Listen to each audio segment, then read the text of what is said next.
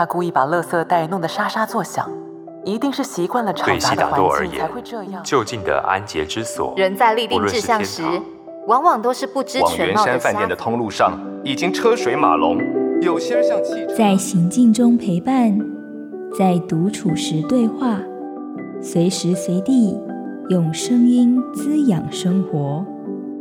一周听一本有声书。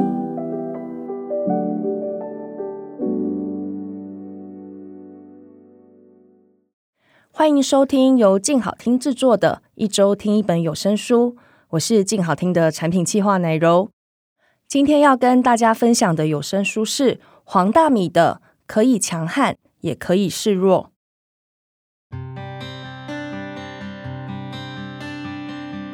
迎接了二零二三年，都会回想过去的一年呢、我们的脚步是很轻松的，还是沉重的？那我们是清楚知道自己的方向在哪里？还是其实很犹豫，不知道要往哪里走。面对新的一年，我们又会给自己什么样的目标或是愿望去努力呢？这种时候啊，黄大米的这本书可以强悍，也可以示弱，就可以给我们很多温暖但又务实的建议了。这本书不像我们所以为的那种心灵鸡汤文，充满那种激励人心的金句啊，让你不断往前进、往前努力、奋斗啊，精神喊话之类的。而是在大米这二十几年的职场生涯里面，他受了很多委屈，也付出了很多的血泪。再回头去看这段经验，他很真诚的分享。大米告诉我们啊，努力不一定能够成功，一直死守着梦想也不是件好事情。而且每个人在人生的道路上啊，其实也是在每一次的调整和取舍之间，才能够这样安稳的走下去。这样听起来可能会觉得有点现实，但其实啊，这代表了大米的诚实。为了把大米书里面的力量完整的传达出来，在声音的设计上啊，我们希望表现出那种很有自信，但其实又很明白这个社会运作的道理。这本书由静好听的声音主播郑家如来诠释。他在录音之前做了非常多的功课。他本身拥有很饱满又充满亲和力的声音，让这本书听起来啊，就很像大米坐在我们旁边，跟我们大家一起分享。我觉得人生很难是一直都很顺遂，然后没有风雨的。希望大家能够在听了这本有声书以后，找到面对难关时沉着应对的底气，以及主宰自己命运的能力。接下来就让我们来听听看，由声音主播郑嘉如所诠释的“可以强悍，也可以示弱”。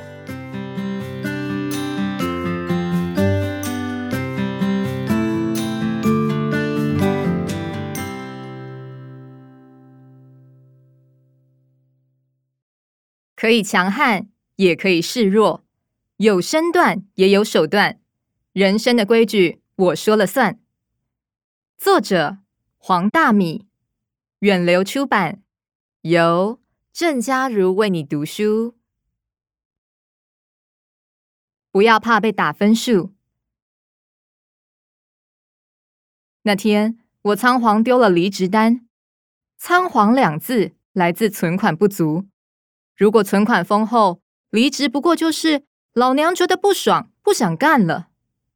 反之，由于存粮不够，无以应对来日的风险，走入阴晴不定的暴风圈，生活笼罩在风雨飘摇的未知与不安。丢离职单之前，我内心想象过一千零一种与主管的谈判与对话，是撕破脸的针锋相对，或是若无其事笑着说再见。内心百转千回的演练，脑中的小剧场不断的排演。为什么不得不走？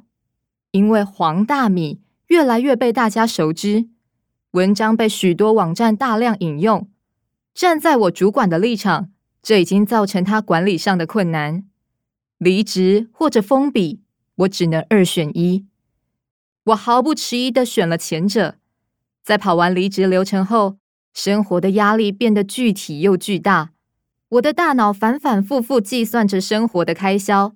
盘算着是否可以因应。两年后回首当时离职的情景，一切都像过眼云烟。职场上让人纠结的事情，离职之后都是小事。离职之后第一个夜晚最煎熬，我必须让精神脱离残酷的现实，躲入书中，企图安顿灵魂。我打开《宝洁你怎么说》这本书，它让我的灵魂得到救赎。我在粉丝团上引述书中部分内容，分享我的收获与感动，希望能抚慰在远方一样为失业所苦的人。知名主持人刘宝杰曾是报社记者，一个月收入八万到九万，薪水不差。套句他书中写的，混到退休绝对没问题，但也面临加薪难如登天的关卡。光是加薪三千，都要谢天谢地，感谢公司的大恩大德。那时，电视台谈话性节目兴起，刘宝杰开始上节目分享新闻现场的观察。通告费一集三千，一个月可增加三万收入，不无小补。他在工作之余接通告，自认跑新闻依旧认真，不曾愧对公司给的薪水。这是他单方面的想法。同事们跟公司却不这样想。他提携过的后辈直接在开会时批斗他：记者采访的资料应该全部给公司，你在节目上讲就是出卖公司。他感到心寒，也觉得自己该走了。他虽然常上通告，但在众多名嘴中，他的口才不算出色。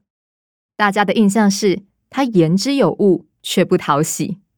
为了电视台给的优渥待遇，以及更有发展性的未来，刘宝杰不管自己的口才有多烂，在四十二岁时决定跳槽，一切归零。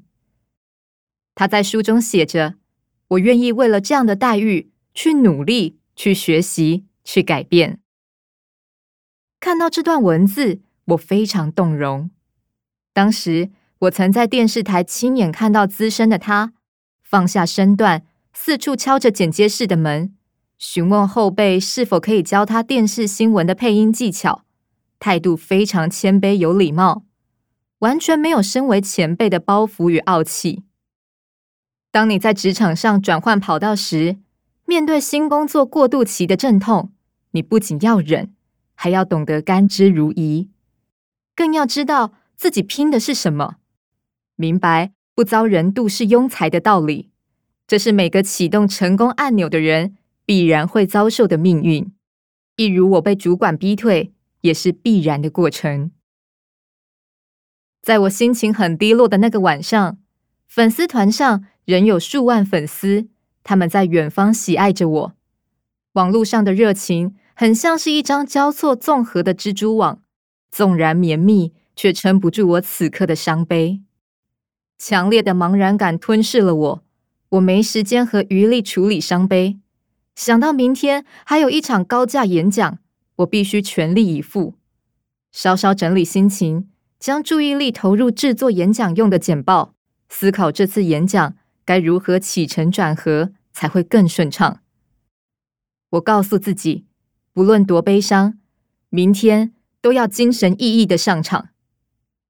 演讲当天，现场来了三百人。座无虚席，连走道上都坐满人。站在台上看到这一幕，我满满的感动。我因刚经历被逼退的创痛低潮后，所有的框架因此通通解构，通通无所谓了。我把这场演讲当作是最后的演出，用尽力气去讲，赢得台下热烈掌声。结束后，我再也撑不住，立刻搭高铁回高雄疗伤。一进家门，倒头就睡。关于明天与未来的事，以后再说。一向报喜不报忧的我，对家人隐瞒了离职的事，报忧于事无补。家里老的老，小的小，谁都无力帮我解决，平添担心而已。从高雄老家回到台北后，说来也神奇，演讲邀约涌入，许多信上都写着：“大米。”我是你的粉丝，之前曾来信探寻你的演讲意愿与费用。那天听到你的演讲，我跟同事都觉得非常精彩。想询问你是否有空前来演讲。大米老师你好，我们是叉叉公司，我们特别派人去听你的演讲，坐在前排中间的位置。你的演讲真的很精彩，希望能邀请你到我们北中南三个分公司演讲。再麻烦告知演讲费用以及方便的时间。我看着邀请信，感到很不可思议，才知道原来高价的演讲，承办人员为了减少踩雷的风险，会先去其他场次试听。我那场豁出去的演讲，成功的打动了他们的心。这些演讲邀约的收入，补足我离职后经济上的缺口，真可说是山穷水尽疑无路，柳暗花明又一村。人生很苦，不苦的话，你出生时就不会哭了。谁都有挫折，重要的是把挫折走过，让它成为养分。在心中开出一朵花来。几个月后，我的收入逐渐稳定。恰巧某所大学缺公关，我前往就任，遇到好相处的同事与主管，给我充分的信任与自由。他们毫不介意我是黄大米的斜杠身份，让我非常自在。我从人生的谷底看到另外一片美不胜收的风光景致，感受如神迹般的奇异恩典。在我身上降临。想听、爱听，就在静好听。